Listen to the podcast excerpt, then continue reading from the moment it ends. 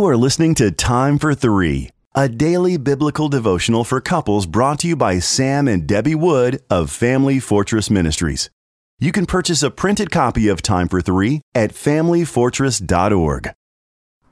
January third, Bubbles for Your Bride. Our scripture is taken from Ephesians five and verse twenty-five through thirty-three. Husbands, love your wives as Christ loved the church and gave himself up for her, that he might sanctify her, having cleansed her by the washing of water with the word, so that he might present the church to himself in splendor, without spot or wrinkle or any such thing, that she might be holy and without blemish. In the same way, husbands should love their wives as their own bodies. He who loves his wife loves himself. For no one ever hated his own flesh, but nourishes and cherishes it, just as Christ does the church, because we are members of his body. Therefore a man shall leave his father and mother and hold fast to his wife, and the two shall become one flesh. This mystery is profound, and I'm saying that it refers to Christ and the church. However, let each one of you love his wife as himself, and let the wife see that she respects her husband.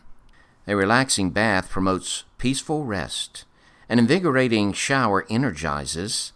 A husband can refresh his wife in similar ways. Ephesians five twenty-five through thirty-three challenges husbands to follow the example of Christ and his bride, the church. He sacrificially loved his bride and gave himself for her. His goal is to present his bride to himself in glory, beauty, and holiness. Part of this process involves refreshing and cleansing. Verse twenty-six explains the cleansing. A husband shares with his wife the specific message God has shown him from the Word of God. This sharing assures the wife that her husband is listening to the Lord. She relaxes and trusts him to follow God's leading. Often tension and difficulty related to submission stem from the fact that a wife is voluntarily making herself vulnerable to her husband's mistakes. This anxiety is relieved when she experiences his willingness to listen to the Lord. The couple delights together in the personal attention from God the Father. This act of trusting and delighting in the Lord demonstrates what it means to rest in God. It is refreshing. Receiving fresh understanding about the character or purposes of God is also energizing. Enthusiasm rises when the insight is shared with another person, especially your spouse. Consider someone watching a ball game. When a player catches an amazing, unexpected, spiraling pass, a viewer generates excitement when he or she proclaims the surprising details of the play and declares how unbelievable that it was. Other fans add their exclamations, and the whole crowd is fired up. Likewise, when a husband shares the joy that has been revealed to him in the study of God's Word, his wife is energized. As a husband bathes and showers his bride with the words God has used to specifically enlighten him, they both experience restful, energizing refreshment. The result is a spiritual bond of oneness. Prepare a spiritual bubble bath for your bride by opening the Word of God and expressing your awe of its personal message.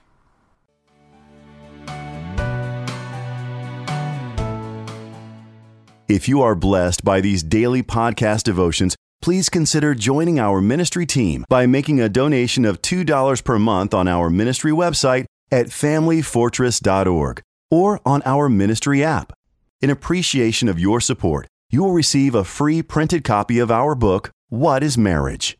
Family Fortress Ministries is a nonprofit focused on enriching families through biblical teaching. More resources are available at family fortress dot org and on the Family Fortress Ministries app, which can be downloaded from the App Store or Google Play. Thank you for your support, and don't forget to subscribe to this podcast.